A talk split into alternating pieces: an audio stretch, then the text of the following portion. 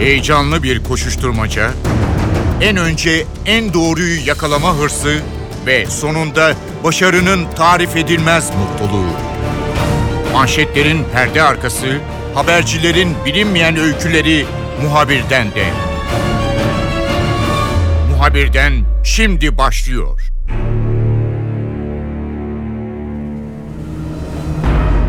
Uzun zamandır ciddi sorunlarla boğuşan Suriye'de çok önemli bir gelişme yaşandı. Daha doğrusu Suriye'nin geleceği açısından çok önemli bir gelişme yaşandı.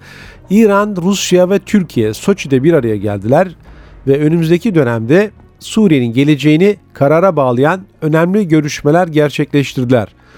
Ortaya biraz da siyasi çözümün yani bu ülkedeki dengelerin ve bir takım yapılanmaların dikkate alınacağı bir siyasi çözümün öne çıktığı gözüküyor. O da bu önümüzdeki dönemde tekrar Suriye'de yeni dengeler söz konusu olmazsa. Tüm bu konuları NTV Dış Haberler Koordinatörü Ahmet Yeşiltepe ile konuşacağız. Muhabirden başlıyor. Ben Kemal Yurteri.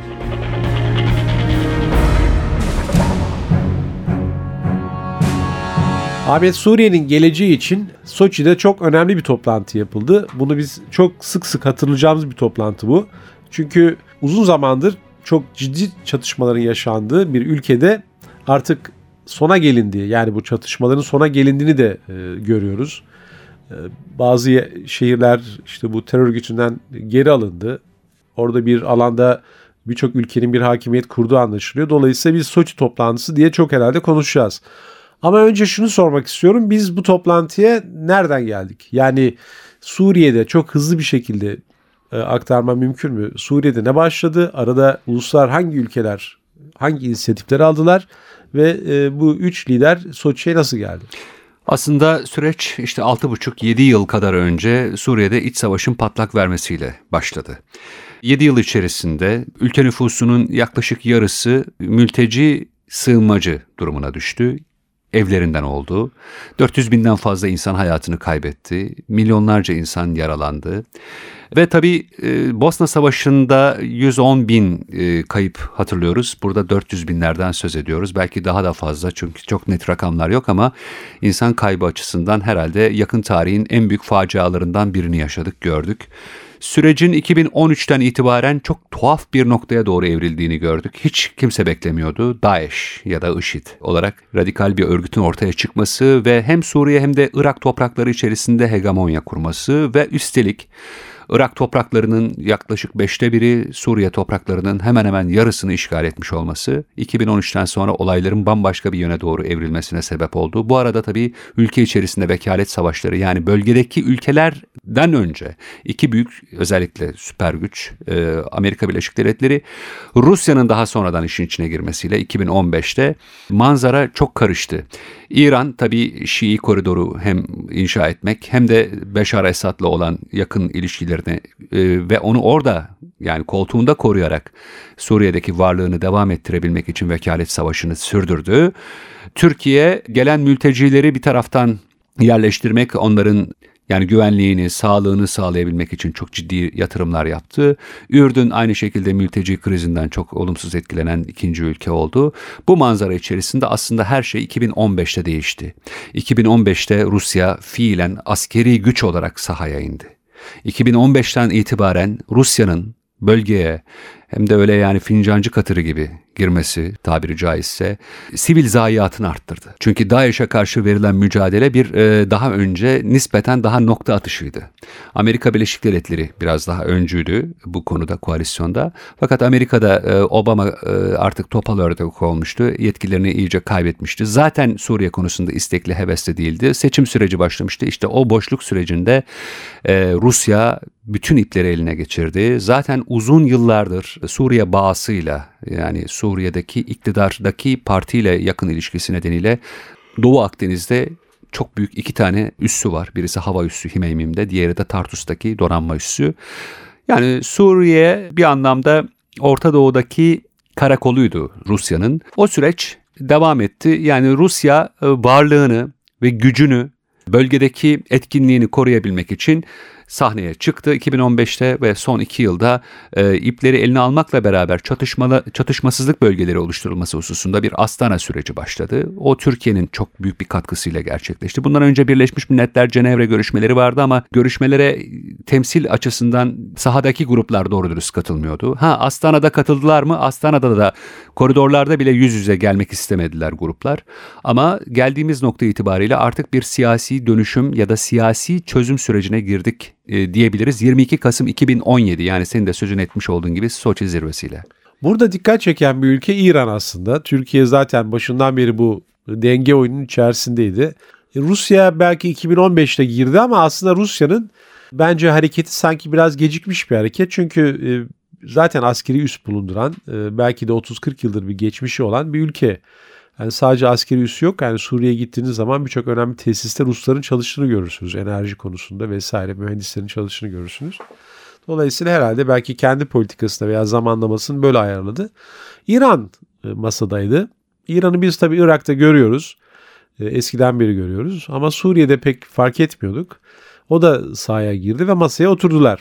E, çıkan sonuç Suriye'nin açısından sence ilk etapta ne ifade edecek? Yani biz DAEŞ'in tamamen temizlendiğini söyleyemiyoruz. Küçük üniteler halinde Muhakkak. E, orada varlığını koruyor ama hani DAEŞ gidiyor başka bir örgüt geliyor. Doğru. Veya A olarak bildiğiniz örgütü bir süre B sonra B olarak görebiliyorsunuz. Çok çabuk isim değiştiren hatta belki de e, küçük nüveleri olan bir takım örgütlerin birden e, genişlediğini görüyorsunuz. E, dolayısıyla bu Soçi zirvesi sonrasında artık biz Suriye'de suların tamamen durulacağını ve diplomatik bir takım arayışların ve çözümlerin daha etkin olarak devreye gireceğini söyleyebilir miyiz? Söyleyebiliriz aslında. Tabii ki sahada çatışmalar devam edecektir ama yani en azından 3 garantör ülke yani e, çatışmasızlık bölgelerinin de oluşturulmasında Astana süreci ardından Soçi'deki son zirveyle e, altı çizilmiş oldu. Zaten fiilen özellikle Türkiye'nin İdlib bölgesindeki etkinliği tabii Rusya ile birlikte ortak çalışıyor olması orada ve dört ayrı bölgede oluşturulan çatışmasızlık alanlarında e, ki en hassas bölgeler bunlar. Nispeten çatışmaların sorunların asgari düzeye çekildiğini görüyoruz. Siyasi süreç Rusya açısından çok önemli, İran açısından çok önemli, Türkiye açısından tabii ki çok önemli. E, derin görüş ayrılıkları var bu üç ülke arasında bazı konularda ama bunların ortak yanları ayrıştıkları noktalardan çok daha fazla ya da şöyle söyleyelim nicelikten ziyade burada nitelik önemli. Yani e, hassasiyetleri çok önemli. Rusya Esad yönetiminin e, varlığını kendi varlığının Orta Doğu'da sürmesi için vazgeçilmez görüyor. İran aynı şekilde Esad rejimiyle işte malum kültürel, sosyal ve hem ekonomik hem siyasi açıdan tabii ki Şii geleneği açısından da orada olunma, o, bulunmasından e, fayda görüyor. Türkiye'de e, kendi bekası yani varoluşsal tehdit olarak algıladığı oradaki Kürt yapılanması. Kürt yapılanması derken e, Türkiye Kürtlere karşı olmadığını her defasında Sayın Cumhurbaşkanı da her, her fırsatta dile getiriyor. Oradaki bölücü bir örgütün giderek güçlenmesi, Amerika Birleşik Devletleri'nin verdiği destekle, askeri destekle güçlenmesinden endişe ediyor. İşte bu üç ayrı ülkenin üç ayrı ayrı öncelikleri bir araya geldi ve süreç bu şekilde başladı. Esad rejiminin e, biz Soçi zirvesinden aslında çok temelde dört tane başlığın çıktığını görüyoruz. Esad rejimi bir süre daha varlığını koruyacak. En azından ülkede demokratik seçimler, şeffaf, adil seçimlerin gerçekleşmesi ve bir anayasanın hazırlanması sürecinde e, Esad'ın gideceğini söylemek biraz güç. Bu süreç içerisinde bir ulusal kongre inşa edilecek. Bu ulusal kongreye katılımcılar listesi çok önemli. İşte bu noktada Türkiye'nin çekincesi PYD yani YPG'nin siyasi kanadı zaten YPG'nin oraya çağrılması elbette mümkün değil. Askeri kanatların siyasi yapılanmanın oraya gelmesi bu Türkiye'nin kırmızı çizgisi zaten. Üçüncüsü önemli olan Afrin Türkiye açısından çok önemli bir konu Afrin. Çünkü Afrin'in demografik yapısı bozuldu. %50 kadar Arap vardı, %30 civarında Kürt ve %15-20 civarında da Türkmen vardı. Şimdi onların bölgeye geri dönmesi bekleniyor. Ama Kürtler ele geçirdi bölgeyi. Daha doğrusu YPG ele geçirdi. Türkiye herkesin kendi evine geri dönmesi ya da seçimlerin bu şekilde gerçekleşmesini istiyor. Afrin konusunda çok da yeşil ışık yakıldığını söylemek yani Türkiye'nin çekincelerinin giderilmesi açısından askeri bir hamleyle bölgede bir varlık oluşturması konusunda çok da net bir sonuç ortaya çıktığını söylemek mümkün görünmüyor. Soçi zirvesi sonrasında Cumhurbaşkanı'nın bir açıklaması var. Dikkat çeken bir açıklama çünkü Türkiye bugüne değin e, Esad'da bir çözüm olmayacağı yönünde pozisyonunu koruyordu. Esad belki şu an unutulanlar bile olabilir. Hakikaten kendi halkına bir takım ağır saldırılarda bulundu. İşte bir takım roketler attı. Onları bastırma konusunda çok ciddi bir takım şiddet Hatta uyguladı. kimyasal silah kullandığı yönünde e, kanıtlar Birleşmiş Milletler'in elinde var. Evet yani bunlar kabul sadece Türkiye'nin e, tezi değil bu Doğru, görüşü doğru. değil. E, Dolayısıyla Esad'ın ismiyle Türkiye'nin e, bir noktaya gitmek istemediği kesin. Ancak bir yandan da e, bu siyasetin kapılarını kapatmadığına dair veya bu yönde bir takım mesajları da var Cumhurbaşkanı'nın. Dolayısıyla biz bunu artık bir manevra değişikliği olarak algılayacağız yoksa yeni siyasi durumun getirdiği yeni bir yapılanma, pozisyon alma olarak mı algılayacağız? Yoksa Türkiye aslında başka bir mesaj veriyor veya daha e, geleceğe yönelik bir takım e, ifadelerden bulunuyor. Ne düşünüyorsun? E, yeni bir strateji bu. Yani konjonktür sürekli değişiyor. Akşamdan sabaha değişiyor. Bu sadece yani Türkiye'nin bu konjonktüre göre pozisyon alması gerekiyor. E, Suriye'deki bileşenler de hep aynı kalmıyor. Yani biz burada mesela hem siyaseten hem dini açıdan mesela mezhepsel bir takım çatışmaların olduğunu hep biliyoruz ama şu da bir gerçek. E, daha dün e, yayınlarda özellikle bölgeyi çok iyi bilen sahada çalışan gazetecilerle de konuşuyorduk. Yani Suriye'de şöyle şeyler oluyor. Hiç ummadığınız yani çok önemli bir profil, bir isim birden e, gidip tamamen farklı bir mezhebin tırnak içinde söylüyorum ya da bir siyasi e, hareketin kadrosuna dahil olabiliyor. Nasıl oluyor bu iş? Daha çok burada biraz geçer akçe olan para.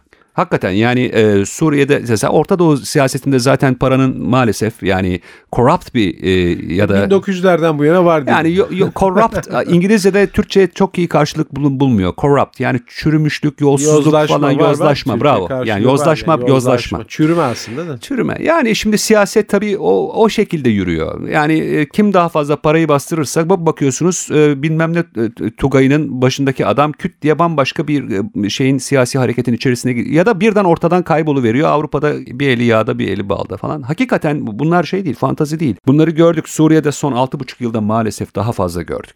Şimdi ne oldu? Rusya Devlet Başkanı Vladimir Putin e, Kral Salman'ı aradı. Riyad'da devam eden yüksek müzakere heyeti olarak bilinen ya da grubu olarak bilinen Sünni grupların ağırlıklı, muhalif grupların ağırlıklı olduğu e, muhalefet toplantısından önce görüştü. O toplantıda o heyetin başındaki çok önemli iki isim ki bir tanesi çok çok önemli uzun süredir o birden ayrılıverdi. Şimdi siyasi sürece uyum sağlayacak bir sünni hareket yani Suudi Arabistan tarafından yeniden dizayn edildi. Anlatabiliyor muyum? Yani Soçi sürecine uyum sağlayacak yeni yani daha önce bu adamlar Astana'da muhalif muhalif isimler tırnak içinde söylüyorum bu adamlar daha önce karşılarında Esad'ın temsilcileriyle aynı koridorda bile yürümüyorlardı. Şimdi Esad rejiminin de bu sürece e, siyasi çözüm sürecine uyum sağlayacak şekliyle kendisini dönüştürüp e, yeniden durumu ele alması gerekiyor ki anlaşılan o zaten Sayın Cumhurbaşkanı da söyledi. Beşar Esad'la yapılan görüşmeden sonra Putin iki lidere yani Ruhaniye ve Erdoğan'a bu görüşmenin ayrıntılarını anlatıp Esad'ın da çözümden yana olduğunu ama özellikle YPG konusundaki hassasiyetini dile getirmiş. Şimdi YPG konusunda Şam'la Ankara bir görüş birliği içerisinde. Yani ülkenin toprak bütünlüğünden eğer söz ediyorsanız o zaman ülkeyi bölmeyi planlayan ülke yani Suriye'den ayrılarak ayrı bir ülke inşa etmek isteyen kantonları birleştirip bir federatif yapıdan da söz etmiyoruz. Bağımsız bir ülke inşa etmeye çalışan bir grubun müzakere masasına oturtulması zaten doğru değil. Sözün özü Türkiye bu sürekli değişen konjonktüre göre yeniden pozisyonlanıyor. Yani bunu kalkıp da şimdi işte Türkiye dün öyle diyor da bugün böyle. Kardeşim sözünü etmiş olduğumuz yer Orta Doğu.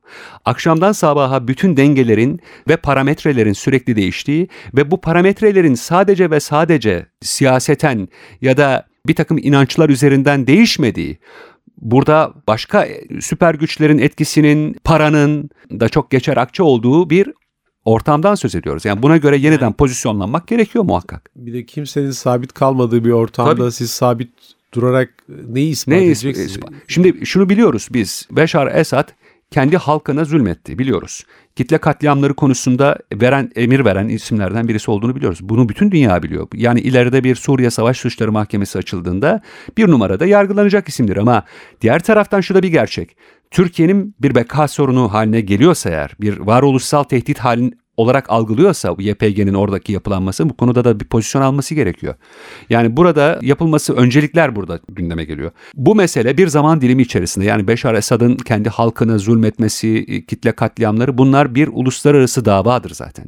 Türkiye bu davanın bayraktarlığını yaptı, öncülüğünü yaptı ve bir ben e, buna inanıyorum. Türkiye gerçekten insani bir mesele konusunda dünyada ilk adım atan ülke oldu. Bunu hiç unutmamak lazım. Yani bu orada insanlar katledilirken, sivil insanlar, masum insanların üstüne biyolojik silah, kimyasal silah kullanılırken Türkiye buna hayır dedi. Şimdi bir taraftan yani insani tarafını söylüyorum. Ama diğer taraftan İç savaş boyunca süper devletler sahaya indi. Vekalet savaşların birden şimdi mesela kullanışlı anahtar. YPG. Yani sürekli 60-65 bin milisten söz ediyoruz. Düzenli orduya yakın bir ordu haline Amerikalılar tarafından eğitilerek ellerindeki e, mühimmata baktığınızda bazı silahlar bölgedeki bölge ülkelerinde yok. Bir de tabii senin dediğin gibi para konusu da e, tabii YPG de... için de geçerli.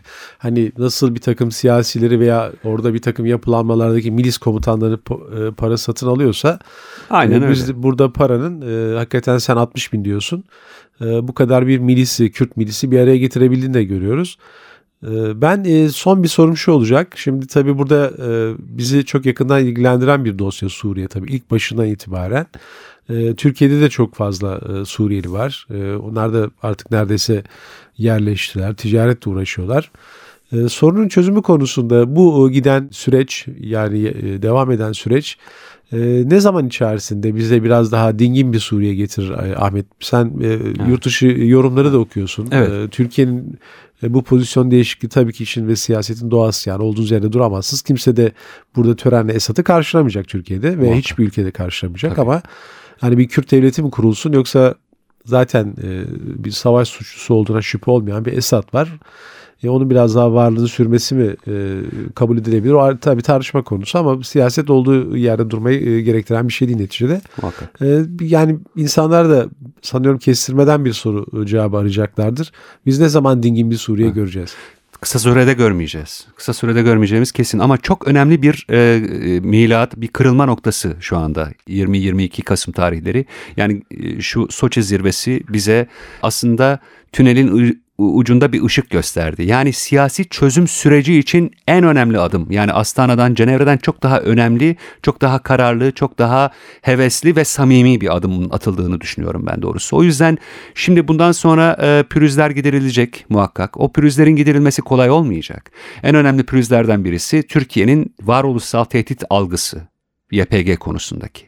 Yani YPG veya oradaki o silahlı grupların varlığını sürdürdüğü müddetçe e, bir siyasi çözüm konusunda Türkiye'nin elini taşın altına koymasını kimse beklememeli. Ama diğer taraftan Türkiye'de ve Ürdün'de ve dünyanın dört bir tarafına dağılmış olan Suriyeli mültecilerin ülkelerine geri dönmeleri de kolay bir e, iş olmayacak. Fakat o sürecinde Soçi toplantısında özellikle sonuç bildirgesinde birinci sırada vurgulandığını, altının çizildiğini belirtmemiz gerekiyor. Yani Suriyeliler ülkelerine dönecek. Yeniden bir Suriye inşa edilecek. Bunun için ulusal kongre, ulusal diyalog kongresi başlatılacak. Bu ulusal diyalog kongresinde çok hararetli tartışmalar olacak. Yeni bir anayasa yazılacak. Bu yeni anayasada belki bir Lübnan anayasası gibi, belki bir bir Irak Anayasası gibi dönüşümlü başkanlıklar olacak. Ama nihayetinde bu süreç içerisinde Rusya'nın da rezerv ettiği e, Esadlı geçiş süreci muhtemelen e, bir süre daha o geçiş süreci içerisinde Esad'ı göreceğiz. Ama şu bir gerçek tünelin ucunda siyasi çözüm için ışık göründü ama bundan sonra o sürecin öyle 3-5 ay gibi kısa bir zaman dilimi içerisinde gerçekleşmeyeceği yine birkaç yıl alacağını söylemek mümkün. Ahmet çok teşekkürler.